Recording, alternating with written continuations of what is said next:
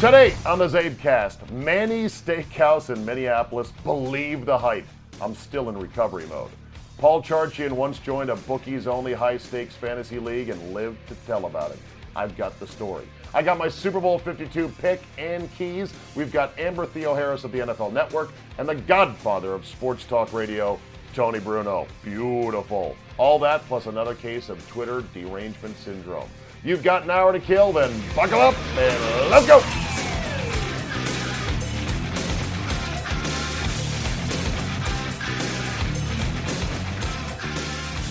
And here we are, Super Bowl Friday, everybody. Welcome, welcome, welcome.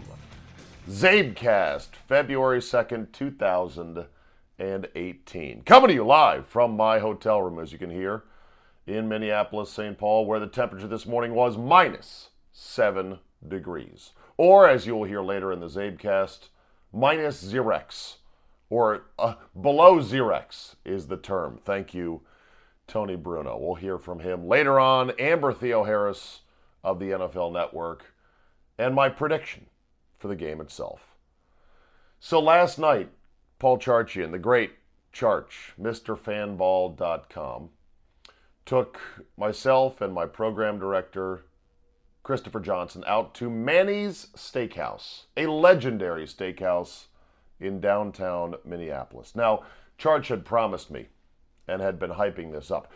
Czabe, this is going to be the greatest steakhouse you've ever been to. This is going to be unbelievable. Just be ready. You're not, I'm telling you right now, this thing is going to blow you away. You've never had a steak. And I'm like, okay, easy, Chief, easy. I'm sure it's going to be great. I love steak. I love cow. Any great, I've been to a lot of great steakhouses, and I've been lucky enough uh, to have many of those steakhouse dinners paid for or reimbursed by various companies and or people I have been out with. And they're all good. I mean, they're all good. Morton's, The Palm, uh, Don Shula's Steakhouse, Fleming's is really good. I'm trying to think of what some of the other national chain steakhouses are, but any steakhouse that is going to give you a steak for more than $30, I'm going to pretty much like it. Let me tell you, Charch was right. Manny's was incredible. And what is interesting is that it felt like and looked like an old school steakhouse. It had actual cows and cow skins on the wall. It had the black and white photos of what looked like old time customers. I thought the backstory of Manny was going to go back to Prohibition or something like that. It wasn't until I asked Charch, so how long has this place been around? He goes, mm, 20, 25. I go, 1925? He says, no, no, about 25 years. And I'm like, wow. And he tells the story of some of the investors that had started the restaurant and whatnot. Charch was also very generous in that he picked up the tab for us. Uh, on he said this is on Fanball, so maybe it's a write-off, Jerry. I don't know. Uh, several hundred dollars, and we didn't even go that crazy. Uh, they had a lobster tail that uh, was so big it was the size of a small child. It looked like Sacagawea's kid, the lobster tail itself. I did not get that. They had a lobster that was massive as well. Charch said that once Manny's brought in a lobster that was the largest lobster ever brought through the doors. It was a 13 pound live lobster. They said it had to clear customs.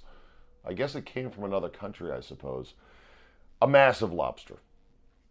A guy had a heart attack on his way out the door at Manny's last night. I'm just glad it wasn't me, because it easily could have been. Uh, they said the waiter, who was awesome, old guy, not super old, but you know, 50, 55, a lifer, a guy who, as a server, as a waiter in a steakhouse like that, Charch said easily was making six figures. The kind of job that you have to work your way up to and then hold on to and, you know, murder people to try to keep it from taking you or just have seniority. I, I don't know how that all works anyway. I know that there are waiters and waitresses who maybe are called servers, I don't know the proper terminology, at really nice restaurants that make a really nice living. I mean, they work their ass off. I mean, anyone who works in a restaurant works their ass off. I wouldn't know from firsthand experience because I never did, but I know that uh, is an undeniable truth of working in a restaurant. It is a grind. So our waiter was like, "Yeah, you might want to not go outside real quick because uh, somebody's blocking the front door. He's apparently having a heart attack." Oh God! Sure enough, we see out the window. Here come the sirens. Here come the ambulances. So the steak I had was called the Manny's cut, and it was basically the outer edge of a tomahawk ribeye. A tomahawk ribeye being a, a, you know a ribeye that still has the tomahawk the bone still in it sticking in it and then it looks like a paddle or a tennis racket. And these the, the one ribeye the big one the big ribeye they sell for $106 or whatever it is uh, that one did, was the size of a tennis racket. So ours was the outer edge of one of those massive tennis racket ribeyes which i guess is the most flavorful cut of the meat and it's only available to those who know how to ask for it. Manny's regulars, like Charch is. And he said that not only is it the most delicious part of the steak, and by the way, it was, of course, unbelievably delicious. He said that they basically had to ruin three ribeyes just to assemble that one Manny steak. So three great steaks died just for an even better steak, which I ate pretty funny. In the steakhouse were quite a few high profile figures in the media and whatnot. We did see Michael Irvin, or excuse me, we saw Donovan McNabb sitting alone at the time, although his date or his wife or his girlfriend or whoever must have, might have left as he was waiting to pay the bill. That would have been odd, but he was like, oh yeah, McNabb's right over here, and he was right behind the pillar. And I craned my head around. I didn't see anybody with him.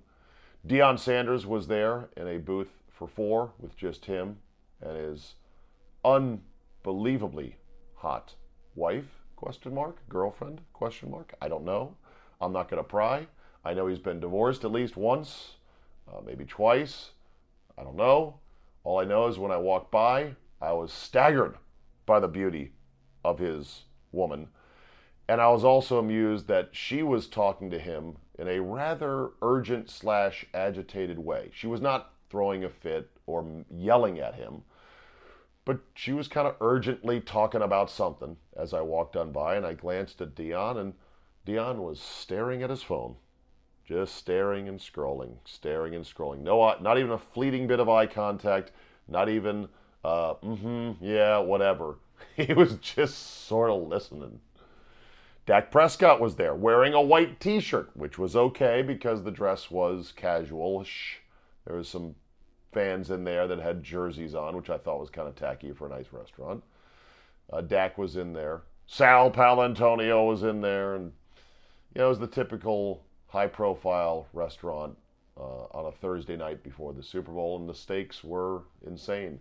And the dessert brownie was insane and the appetizer bacon was insane. All right, you done talking about your dinner, Richie Rich? You done talking about the stupid steakhouse? Yes, I'm done talking about the stupid steakhouse, except for one thing. Charch said that a guy roped him in once to a high stakes fantasy league that was going to be held, the draft at Manny's. And the final ending of the season, the payout was going to be at Manny's. He said it was a guy that he didn't really know. Excuse my alarm. He said it was a guy he didn't really know well, but he was a guy that owned some newspaper stands around Manny's restaurant. And he said, okay, well, sure. By the way, Charch had never been in a fantasy league greater than $250 as an entry fee.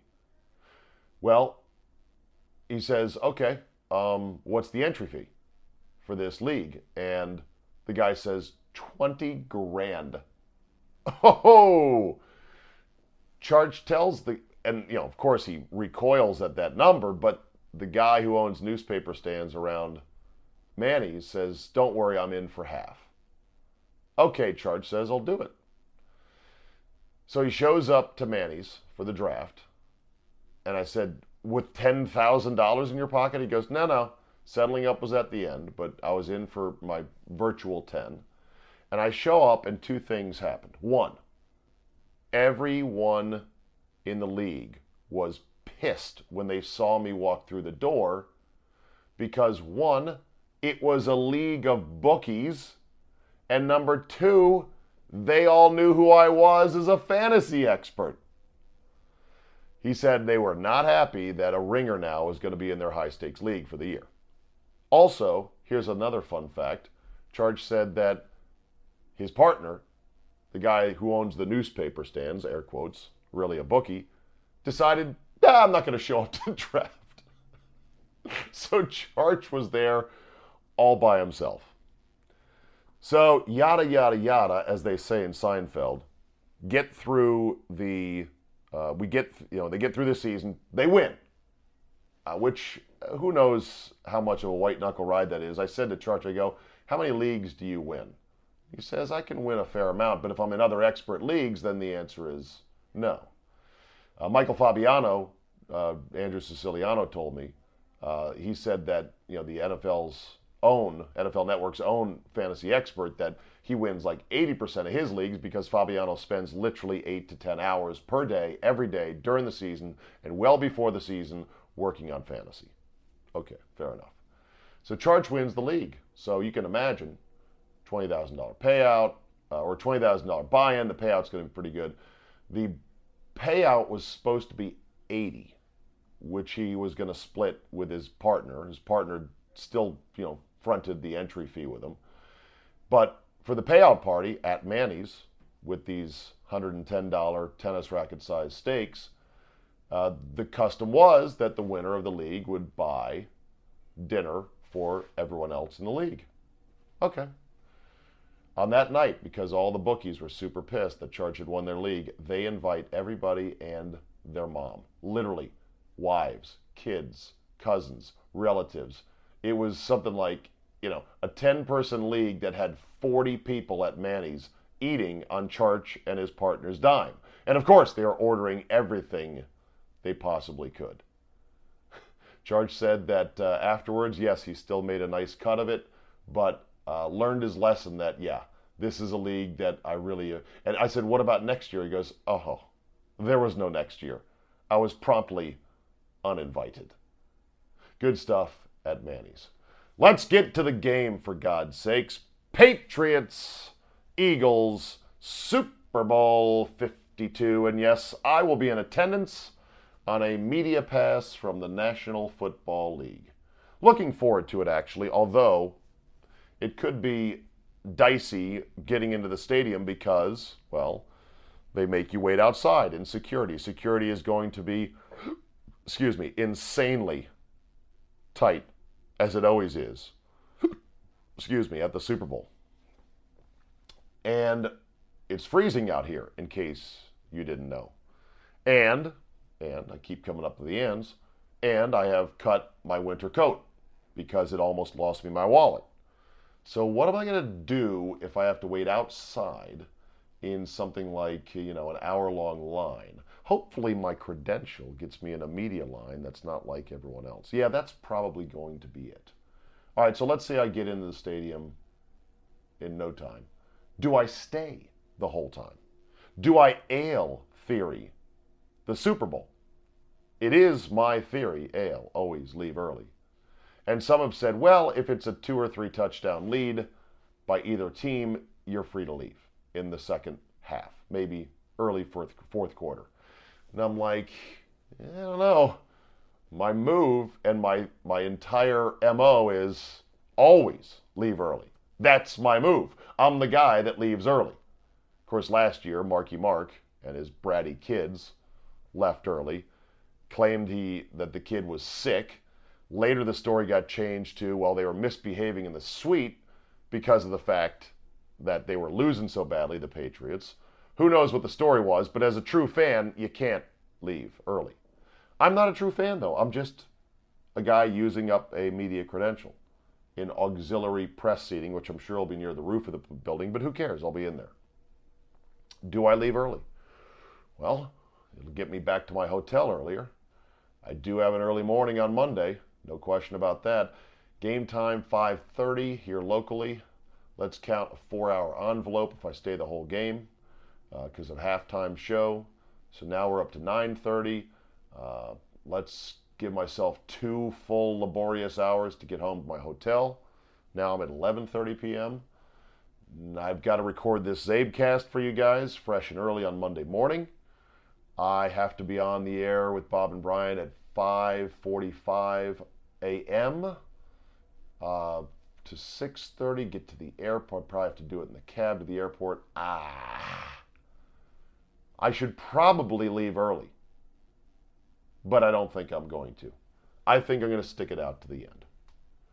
I got the Patriots minus the four. I think this is a game that makes everyone say, well, didn't see that one coming.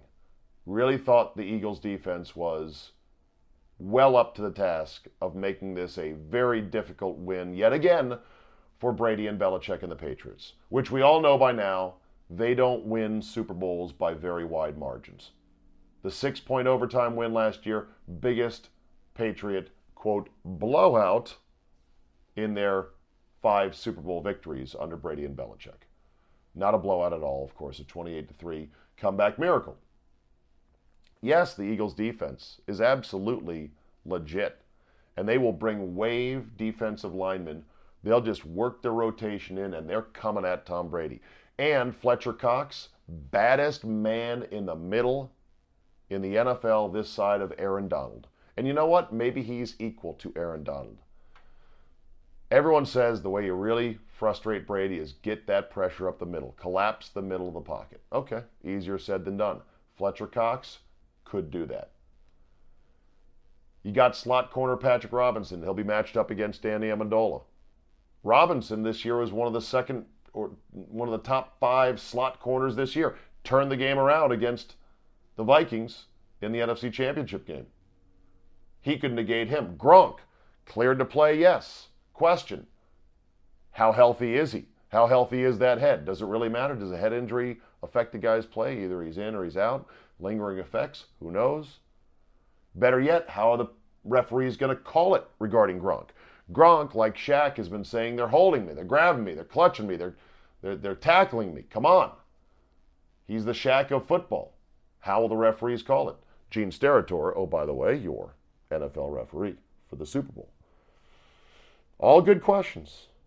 How will the ref, uh, how will the Eagles keep Nick Foles in third and reasonable?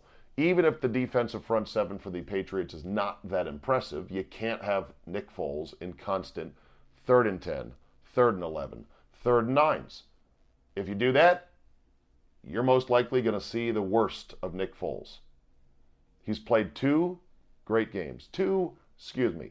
He's played a good game plus against Atlanta and a great game against Minnesota. Can he do it a third time? And for Philly, here's a key for them. Can they not crumble if things don't go their way? Early touchdown by the Pats, turnover, bad call, something. Don't crumble. Also, will they be aggressive? Everyone assumes Doug Pederson will be. He has been one of the most aggressive fourth down coaches in the league this year. But on the big stage, I want to see it first. Easy to say you're going to be that way. Easy to look at your regular season track record of going for it on fourth down. Let's see it, though, on the big stage. I think Foles needs three or four off schedule big plays for the Eagles to win this game.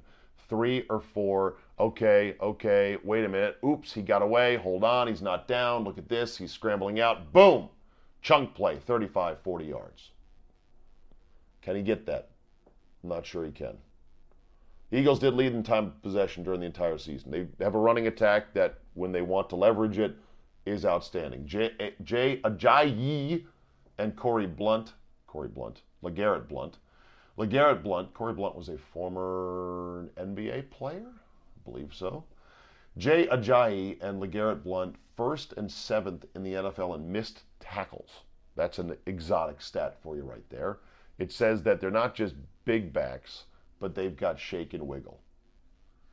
The last four times the Patriots have fallen behind by 10 or more in the playoffs, they have won their game. That's pretty impressive.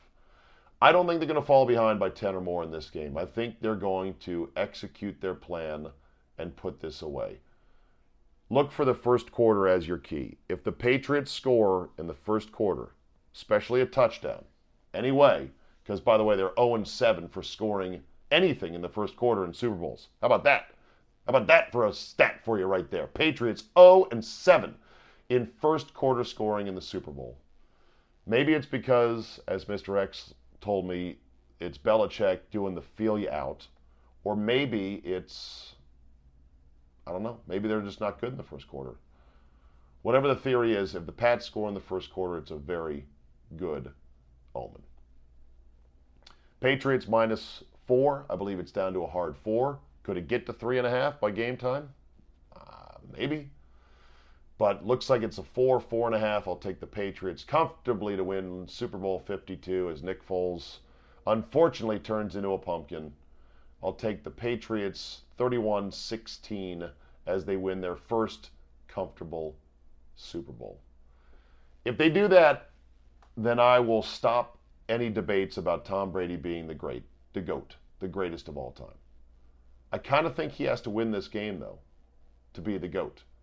Let's say he does not win on Sunday. Let's say he loses to Nick Foles. And while you might say, well, lose to Nick Foles, you lose a team game. Could lose because the Patriots run the ball, run the ball. He almost lost to, uh, you know, Blake Bortles at home. You can't just say if he loses to Nick Foles. That's too simplistic. Come on, Czabe, you're smarter than that. Well, am I or am I not? No excuses to lose to a Nick Foles team. If you're really the greatest of all time, then you've got to beat him. In a way, Brady has been a bit lucky in his career that for a guy who lives in the Super Bowl, he has missed the three most lethal NFC passers of his era. Those three guys being Rodgers, Favre, and Brees.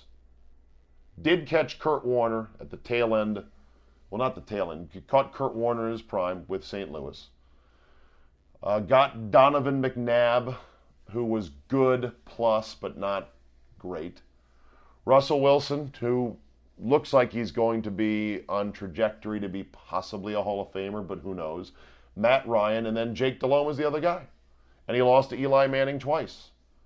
So Brady hasn't beaten the elite of the elites. Brady has also lost to Joe Flacco at home twice in AFC playoff games along the way. If Brady loses to Foles, I'm going to keep holding off on the greatest of all time. Of course, he's the most prolific ring winner at quarterback of all time. But I'm not going to proclaim him the greatest of all time. Brady is only ninth in NFL starts.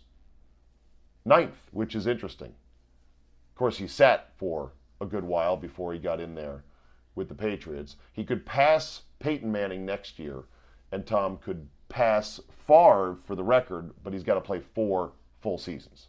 So he's going to climb up the list in the next couple of years. I'm not taking away from Brady's greatness. I'm just saying beat Nick Foles and the Eagles, which I think he will, and then I will put away any and all such talk of the GOAT. All right, I got a chance to run into Amber Theoharris of the NFL Network. Right hey, there. I used to have so much fun coming on your show, and I was just thankful that you gave me an opportunity to, to come on, and it was always a dream come true to come. You know, I grew up in the Washington area. What year? What year was that that you came on with Andy and I? Uh, Maybe around 2011. 2011. Yeah. At the time, you were working at Comcast, right? I was at MASN.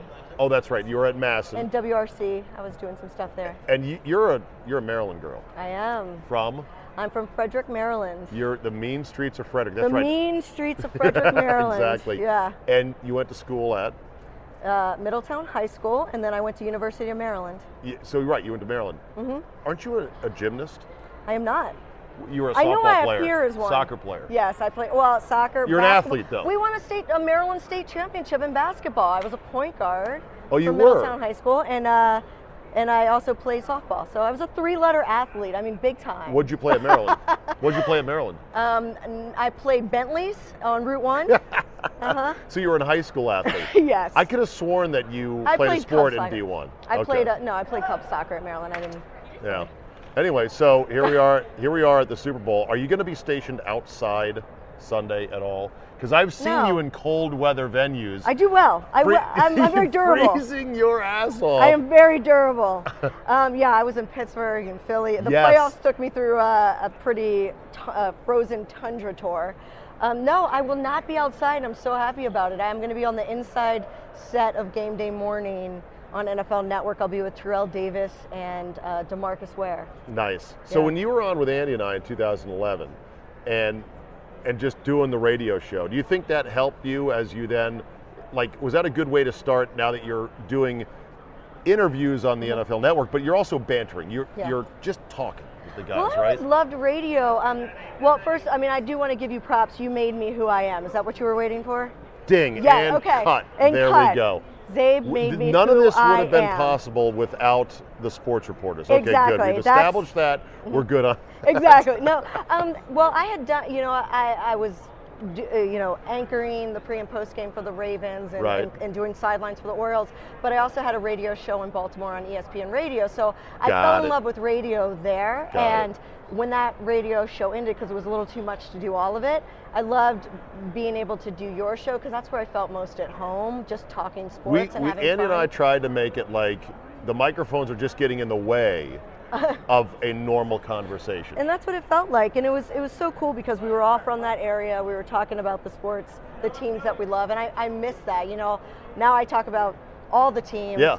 But whenever we talk about the Ravens or the Redskins, it definitely has a special place in my heart. How much stuff do you hear about talking to all these players, current players, ex players, that you just file away knowing I really can't go on the air with that, but I'm just going to file it away? Because I get a ton of that stuff. Yeah. I tell people all the time, I'm like, the stuff I know I can't go on the air with is three times as much as I tell you about. Oh yeah, uh, well it's good for background knowledge and it's good for kind of understanding the landscape of a story that you're talking about. But sometimes Right. you do wish, you know, I, I feel like I am the liaison between the players and the and the viewers and the listeners. Sometimes I wish I'm so I'm just so East Coast. I'm so straight. I'm like I wish I could just tell my viewers exactly what's going on here. I know this background information, but you know you have to have a certain level of uh, being discreet when, when people open up Yeah. to you about uh, what maybe is really happening in a front office or things like that. Um, what have you to earn their learned the mo- What have you learned the most about the NFL over the years? Working like that, you're like, you know what? i had no idea it was like this. It's powerful. I mean, I knew it was a powerful, the most powerful sports league in the United States. The league itself is powerful. The league itself is a The powerful, shield. the The shield, mighty and it really is. It's it's it's from the top down. It's Roger Goodell, and he signs my paycheck. Have you Um, ever been called into a meeting for something you said? where where the shield said, "Yeah, Amber, come see me. We got to talk about this." You know what? Never. And, No hot takes. And people, and I'm very outspoken, and I've never been censored by the league in That's any good. way. And I, I almost expected to with my big mouth. um, but they're very great about allowing us to have our opinions. That's good. Um, yeah. One thing I've learned just being around teams, and certainly Cooley being an ex Redskin who I Yeah. did a show with, I learned how much ego and off the field stuff affects team decisions Huge. and player relationships. And while these men who play in the NFL are monstrous athletes who are incredibly tough and fearless, they're still like high school kids with their petty jealousies. Oh I'm not getting paid. Why am I not Why starting? Why is he getting paid? This And coach I sucks. think it's more so now than it was 20 years ago. I think social media has exacerbated it, right? Well, it's the it's the look at me culture, and if you can become more of a brand rather than become the best badass football player you Yeah. can be on the field, these young guys are coming into the league trying to be a brand. They want to be P Diddy. They want to have their shoe company and then a Right away. company right away before they've even made it to a Pro Bowl. And I think it's it's a it is a problem, and it's tough for coaches to coach that kind of player, that me coach culture when you are need to be a team culture. right, right, right, right. And uh, who's the funniest guy to work with over at NFL Network?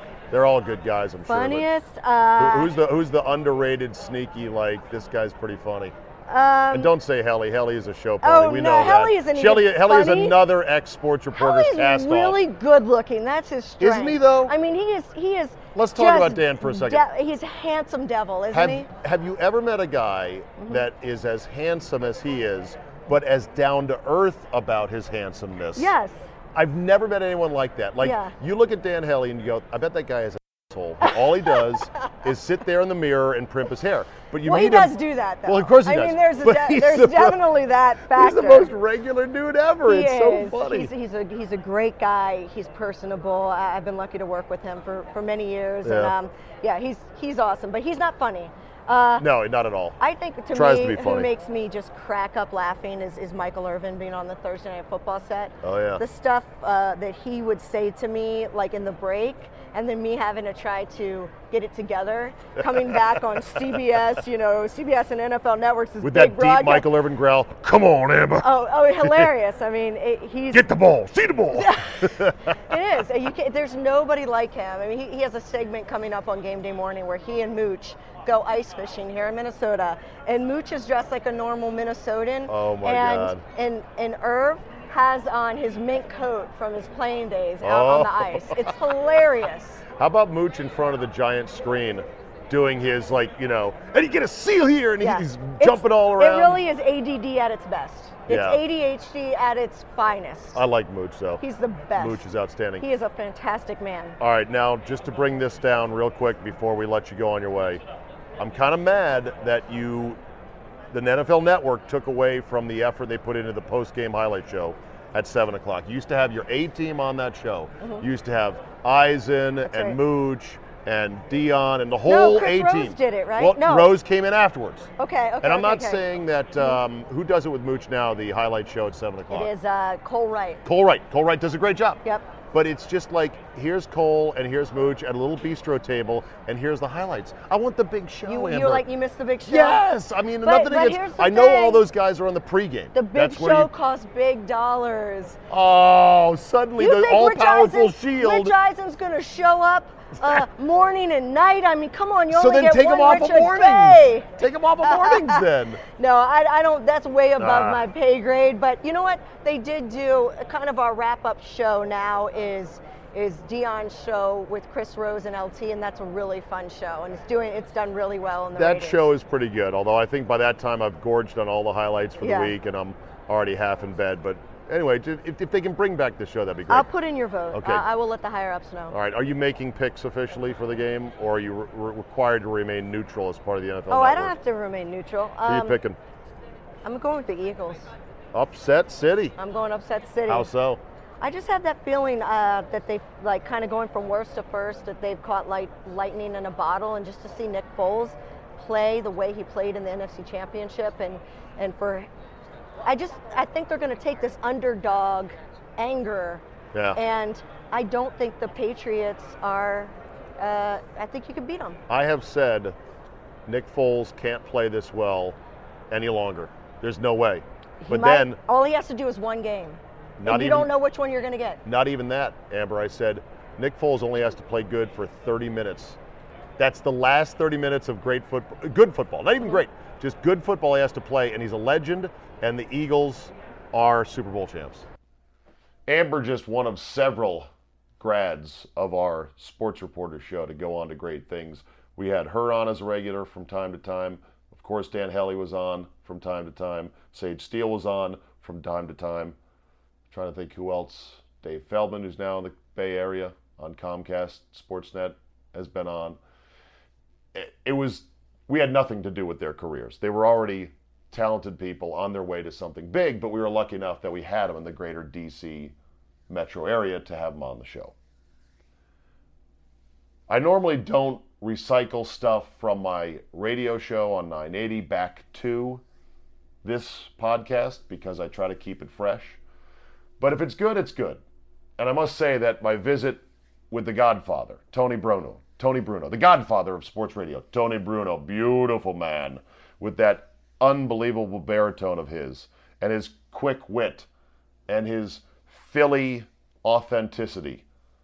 I've always said there's been nobody better to do the format of sports talk radio than Tony Bruno. And I think a lot of people agree with me. Currently, he's kind of semi retired. He does a show once a week on Facebook. He's got a website, TonyBrunoShow.com. Anyway, he rolled on by late yesterday on Radio Row, and we had a good chat about a number of things, including what it means for the temperature to be below Xerex. Tony Bruno, please have some of those. The godfather of sports talk radio. What is this here now? And the godfather of Philadelphia. It is Jelly Bellies flavored like Krispy Kreme donuts. Oh, I don't know about. I thought they were like uh, uppers. Whoa! I thought they were uppers. They well, they could be uppers. Let me try one. They're sugar uppers. By the way, did they make you take down your rinse and repeat sign? That's what I call it, rinse and repeat. It's step and repeat, right? You guys had a gigantic banner here ten yesterday. foot by ten foot. It blocked out the sun. It Tony. was the hugest banner ever. It was huge. Exactly. It was the most huge step and repeat, step and fetch it, whatever they call those things. but I have mine up. You notice mine is still up. You, you have a great setup. You're one of the few outfits that has a backdrop. I'm the only back, other than the league sponsored one, I'm the only non league sanctioned show. That is because I'm against the post, but you're against the post, and they said as long as you're against the post, you can put it up. But you guys had one like the size of a billboard. Well, we misordered. We ordered the large one, Tony. You did? You didn't Yeah. go medium? No, he said go big or go home. So let's.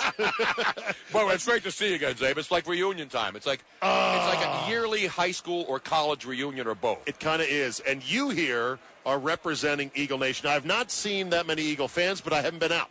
I assume the Eagle fans are going to be out. No, they're here already. Okay. They're actually more Eagle fans. Than I think the Patriot fans have gotten bored of this yearly routine. You know, how much money can you have and be go go to the Super Bowl every single year? Exactly. It, it would be weird to have that much success. I know you, and if Eagle fans have never had that much success, No. Redskin fans have never had that much success. No, I mean it'll never happen again. There's no doubt that we'll never see this situation with this kind of a run in modern day football. The Cowboys, you know, they had the salary cap era during the Aikman run. Yeah. The Niners had the cap. So DeBartolo would be able to keep his veteran guys. Now a guy becomes a veteran. He wins a Super Bowl. You jettison him, and he goes somewhere else, and somebody hires him and pays him. so how is Belichick doing it? How is Belichick and Brady, I should say, doing it? I have no idea. It's a I mean, magic It really is. doing. It's an amazing thing. And I know a lot of people hate the Patriots. I don't hate the Patriots. How can you hate something that sustains that kind of consistency and greatness? And the two keys, obviously, are Brady and Belichick.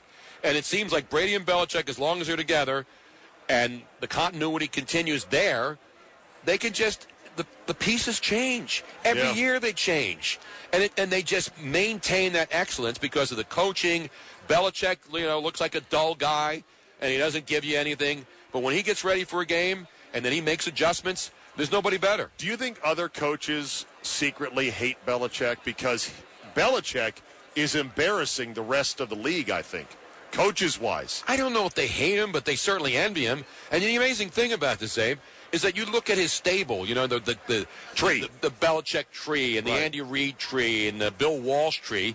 A lot of his assistants who have moved on haven't exactly uh, taken the N- NFL by storm. Some fail, like McDaniels, come back Yep. and then get another head coaching And job. then Charlie Weis. I mean, you look at the list. I'm not saying that they're not good coaches. I'm just saying that what happens is when you have a successful organization and a hot coordinator, regardless of the team, that coordinator is, oh, he, you know, he won a Super Bowl with the Patriots, so therefore he's going to come to my team and save the day. Yeah. And in a lot of cases, that doesn't work. Well, I asked our guy Doc Walker last night. I said, "Well, what's so good about Belichick? What does he do well?" Because he's embarrassing the rest of the league that he's doing all this. Yeah. And basically, Doc said he's really good at just knowing how to motivate men, whether it's by fear, whether it's by love, whether it's by criticism. Just he's got that knack for keeping his guys on point. No doubt, and we saw it the last time they played in 2005, Eagles and Patriots in Jacksonville. The Eagles, the city of Philadelphia, had announced uh, a Super Bowl playoff plans route? parade route because they want to Oh. notify the city. So there's a video of Bill Belichick addressing his team, and he's saying, and he read the parade route to his players. And uh, by the way, the Eagles are planning their Super Bowl parade, and here it's going to start here, and it's going to go down Broad Street. And so he's deadpan, straight faced, but he got the message across. Yeah. Those guys are already planning for a parade, and we've got to keep that from happening. And Had, they did. Yeah, had T.O. Had, had the Eagles won that game, T.O. would be legend in Philadelphia. He was unbelievable that night after basically being told, you're not going to play. Your ankle's completely No, messed up." amazing. And he still, and he should be in the Hall of Fame. Abs- I he- think without a question he should be in the Hall of Statistically, Fame. there's, no, I mean, you, you can't keep him out. Right. Same thing with Bonds and Clemens and those guys in baseball. But when it comes Saturday morning here, I don't believe we'll be hearing T.O.'s name called. So, uh, that's you know I haven't really thought too much about it. I have such a hatred for the system of the Football Hall of Fame and the writers that agree to be on that panel. I have said over and over, Tony, those writers should resign en masse, saying we're not qualified to judge these men. That we don't belong doing this, that there's a better way, we don't want any part of it. But a lot of these writers, that's all they got. They cling to it. They're like, ooh, I'm a Hall of Fame voter. And they do it in secret. At least if you're going to be on that panel, televise it. Let me hear your arguments. Exactly. Put it on ESPN, and I can hear your arguments if they're good or bad for a certain player. And then the same thing with baseball. I know baseball's trying to fix it, but baseball was keeping guys out. We had a year where they didn't put anybody in the Hall of Fame. Yeah. How's that possible? How do you not stupid. put one player in the Hall of Fame and then you go and then you go to Cooperstown and say, "All right, we got a couple of old timers and a couple dead guys, but we're going to bring their families up because we need to have a TV show Yeah. at Cooperstown because all these people and Pete Rose is signing autographs down the street on a on a folding table, and then the Bills Mafia is going to come in and smash it down later on so we can have some entertainment. You can't do that. You can't keep people out. You can't throw a million people in. You can be selective, but you can't play the morality card. Sooner or later, the morality card's got to go out the window. The great Tony Bruno joining us here. Your show this week from Radio Row is on where and when? It's on TonyBrunoShow.com, but it's everywhere. Stitcher, you name the iTunes. It's on video, on Facebook, Periscope. Basically, you cannot Go to avoid- Tony. Go to TonyBrunoShow.com. I go door to door and show it on my iPad if you want to watch it. Knock on the door I'll and say, "Here, watch my show." I'll go door to door, and if you want to hear just a taste, I'll play a little taste, and then you just give me a cup of coffee, and then I'll leave, and then I'll go next door again. I'll go door to door to promote. No, it's going great, and and it's great to see you. and you Say- do it. You do it for three hour, two hours a day. I Two, do it. three, I do- nine, no, six? I do two, and then like here, I said I'm going to do two hours, and then I'm three and a half, half hours in, and then another guest comes. So I just go. You just keep going. I'll go 24 seven just Okay. to bring because I want people to know I, I'm here living vicariously, or I'm, I'm living. You're the representative for the yes, Eagles. they're living vicariously Yes. through me, and I'm doing all the legwork and the hard work so that they can sit at home in the luxury and the heat of their home while I'm out ice fishing on Lake Minnetonka for them. I'm doing it for them, not the, for me. The lovely Miss Robbins said you have not been ice fishing yet. I was supposed wants to go, this morning, but the temperature was below Xerex, so I said I'm not going out. When the temperature falls below Xerex, Xerex. I do not That's go a commercial from the past right there. Xerox. Oh my I'm like a dome team. Once it gets so cold, I ain't going outside. Wow. Wow. How about that? Also, Miss Robbins said you're going to host the only official Yes. Eagles Nest party, watch party in the city. At Town Hall Brewery. Now, you know that the Minnesota fans are still salty, or briny, or whatever they call them now, because of the game. Briny. You know, and the fans were, a couple of fans were idiots, and I condemned them to the highest level you could possibly Sure. condemn morons. But they're still a little, you know, angry, and so they didn't. No bar was going to be, and there's no Eagles bar. They were not going to allow an Eagle bar to watch the game. Exactly, and and but the people here are nice. You've talked They to are. them. They're not. They don't hate. No. They're just upset that their team. They were tasting the the, the, the Super Bowl in their own building. yes. and they were supposed to win the game and go into Philly with the best defense. It was their destiny, It was, Lieutenant Dan. and I feel bad. I really do. I you robbed bad. them of their destiny. I didn't rob anybody. I had nothing to do with it, other than I picked them to win by double digits, which made a lot of people who Oh, gamble on that stuff happy. How about And that's that? all that matters to most people and fantasy players. Are you all. are you picking the Eagles? Yes, I am. Not because I'm a homer, but I think they You match up. genuinely feel it. I do. I really do. And I, I've been there. I was there in '80 for the Dick Vermeil team when they Dick Vermeil sequestered them while the Raider guys were on Bourbon Street having a good time. He had them locked up in a hotel room, tight, and you saw it the next day. Yeah. I was there for all the championship runs with Donovan McNabb and the crew, and then the Super Bowl. They finally got in, and then came up short, and McNabb threw up on the field, and that story. And now, but I see this team they're complete. You know, no matter who they miss, they go out. Is Nick Foles going to go perfect 15 for 15? Probably not, but he doesn't have to. They just have to be able to make the adjustments when Belichick makes the adjustments and not be afraid. And Pederson, more than any other coach in the league, goes for it on fourth down. He's not going to be afraid. He's not going to be worried. He's going to go out there and say, "Boys, this is what we do. Let's, Let's pound the it." football. Let's get the rotation of defensive linemen in there. Keep the pressure on Brady because as great as Brady is, you put him down, you hit him. You saw it against the Miami Dolphins. He doesn't quit. He'll keep coming back." But he, he takes poundings. He's going to he's going to cough the Yeah. football up. As great as he is, True or false? This guy here on the Skype window, 1980 Super Bowl, ran away from home in Philadelphia. His parents were sick, looking all over South Street for him. Right, Scott? Uh, right? Close. No. Something was like that, Running up and down Roosevelt false? Boulevard. Yes, that's what it was. I thought I saw him in one of the sewers that they uh, hosed down every night on Bourbon Street. Uh, uh, one night in a Super Bowl me, game. me and Pennywise, Tony. Where were yes. you? Where were you in '80, Scott? I was I was listening to Tony. I was 12, 13, almost 13 years old, crying my eyes out after they, you know, won the NFC title game and then just pissed off to, to beat the band when Jaworski kept connecting with Rod Martin.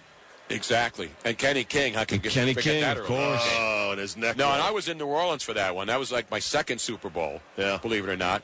And so it, it, they were devastated. I mean, it was over early in that game. Kenny King early takes it to the house.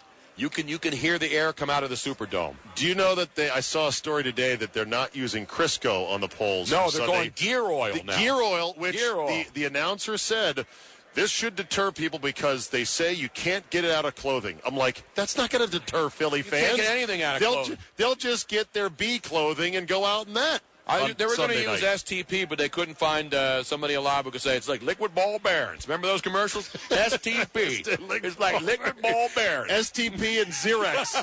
We're going to coat the poles Are those. they still around? Do they still make those products? STP? Probably. I think they've been bought out by the Buffalo Wild Wings company. I think Might- they, they, they're using gear been. oil now to make sure they get a little extra flavor in there. Oh my God! Well, have a great watch party on Sunday. I'm Sunday, actually going to. Gonna- it's actually the most decorated. They've won more of the beer contests up there in Denver. You know the uh, the internet, the National Beer GABF, Festival Great Awards. American Won Beer Fest. 15 medals. What- in this what place. bar is this? It's called Town Hall Brewery, right downtown, a few blocks away from the stadium. So if you can't get tickets into the game, and it's not just Eagle fans, but mostly Eagle fans who can't get tickets. But if you're in town from D.C. and vicinity, and you want to go and hang out With Eagle fans? not just Eagle fans, crazy? There'll be there'll be fans. No. we welcome all. It's all No, inclusive. you don't. If it's all inclusive. If there's more than three Brent Celek jerseys, I'm out.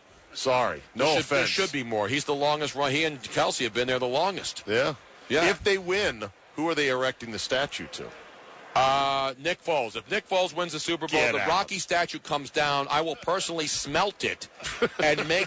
I will make coins from the Franklin Mint that'll be marked limited edition Nick Foles silver from the Rocky statue. It's actually bronze, so that's like winning the bronze medal. Rocky comes down. I'll do a combination Nick Foles on the front, Carson Wentz on the back. So when you walk around the statue, you see both guys responsible. Wow. Carson Wentz was the starter, gave you eight innings, and then Nick Foles went in and closed it out in the final two. TonyBrunoShow.com. He'll come to your door with the show and go see him downtown if you're in town in Minneapolis on Sunday for the watch party. Thanks, Tony. Czabe, always good to see you. There you Scott, keep your head up, man. Be We're well. taking it home on Sunday, brother. Fingers crossed. I'm with you, Tony. We're taking it home. I guarantee it. Or I will give you the the Masters winner and the Skins game absolutely, Absolutely free. on my site. Very good.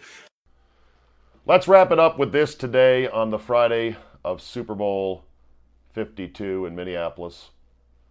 Two things, real quick. Remember what I said about Twitter, how it makes otherwise very smart people, very successful smart people, very successful smart people who would otherwise know a million times better, that it makes those people temporarily insane and stupid, and it renders their brain absolute mush?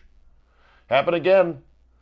Did you see the tweet from Stephen King, author extraordinaire, best selling author, Stephen King, who tweeted out after the train crash that involved a number of sitting Republican legislature, legislators, senators, I believe some congressmen, on their way to a retreat in West Virginia.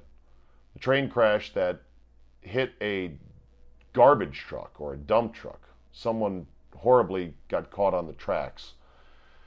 There was a fatality. It was not one of the senators, but Stephen King tweeted out basically, Oh, I see a bunch of Republican senators in a train crash on their way to a glitzy retreat. That's what my friend likes to call karma. Uh, really? Stephen King. He's he's that dumb to think, yeah, this is a good one right here. This is gonna ah, watch this. Zing it a zing, zing, zing. Of course, people quickly said, Bro, what is wrong with you? Really? It's not enough to disagree with someone's policies and say, I disagree vigorously, or I even I disagree with Republicans' policies and their tactics in getting them done. You have to go to the, all right, train crash, yeah. He then quickly started climbing down the ladder with a series of tweets in which he said, well, you know, even though Republicans are sometimes heartless when it comes to voting, many of them did get out and assist victims during the train crash. Oh, oh, well, that's nice. That's good you flipped him that one. Also, he said, I apologize for the remark on Twitter, parentheses, if one was necessary. How about that for a non apology apology? So that was one thing. Uh, Stephen King, you, you would have thought he would have been smarter or just get it. But no, Twitter does that, makes people insane. And then there was the father of the Larry Nassar victims who attacked Larry Nassar and had to be pretty much gang tackled by bailiffs. I'm, I'm going to blame the judge. I'm going to blame the judge who was grandstanding last week with the I sentence you, I, I just signed your death sentence. Judge Aquilina, I believe, is her name. The same judge who dramatically tossed away Larry Nassar's letter to her from prison about how he was being treated unfairly with this icy stare. Great, grandstanding, theatrical moments. But guess what? It begets more theatrical moments. And while I'm not denying this father's pain and outrage, it was just a bit too perfectly staged. The father knew he was on television. The father made sure to ask for five minutes with Larry Nassar from the judge, as if she was going to grant him that. Could you grant me five minutes alone with him in a locked room? No. Could you grant me one minute alone in a, in a locked room? No. And then he goes ahead and decides to charge at the defendant. This happens in courtrooms. I don't want to say all the time, but it happens, you know, on a regular enough basis that there are bailiffs there to try to quell any uprisings. This was grandstanding, unfortunately. And him and the, and the father as well to the bailiffs who were just doing their job, saying, What if this had happened to you? That's not the point. It's not a case of, okay, we've convicted him, let's go ahead and let the angry mob tear him limb from limb. If we wanted that, we could go back to the 1400s. That'd be great. But I blame the judge from last week. This is what it begets more courtroom theatrics, more courtroom theatrics. I know it's satisfying to show you're more outraged than somebody else and to pull a stunt in front of a camera, but the guy's going to jail for the rest of his life. He's going to wake up with nightmares in prison every single night for the rest of his life. You don't need to go after him in the courtroom. And I'm not denying his pain, I'm not denying his outrage. Let's call it a day here for the CzabeCast on the Friday before Super Bowl 52. I will report on all the doings of being inside the wonderful US Bank Stadium for the big game an American tradition unlike any other. The Super Bowl between the Patriots and the Eagles. Have fun at your Super Bowl parties. Remember to bet responsibly, as Furio said, bet with your head, no over it. Clean up after your mess if you're going to somebody else's house at a party. Enjoy this great American tradition. Soak it up. It's the last tackle football game until late August that matters. So cherish it and give it the respect it deserves. Take notes on the commercials. We'll talk about that on Monday as well. And have a great Super Bowl Sunday. Thank you for listening and downloading the CzabeCast. Tell two friends, tell two more friends. Google Play, iTunes, wherever your iTunes, wherever your podcasts are sold. We will see you Monday, everybody, from pre-dawn and freezing Minneapolis for the recap of Super Bowl 52.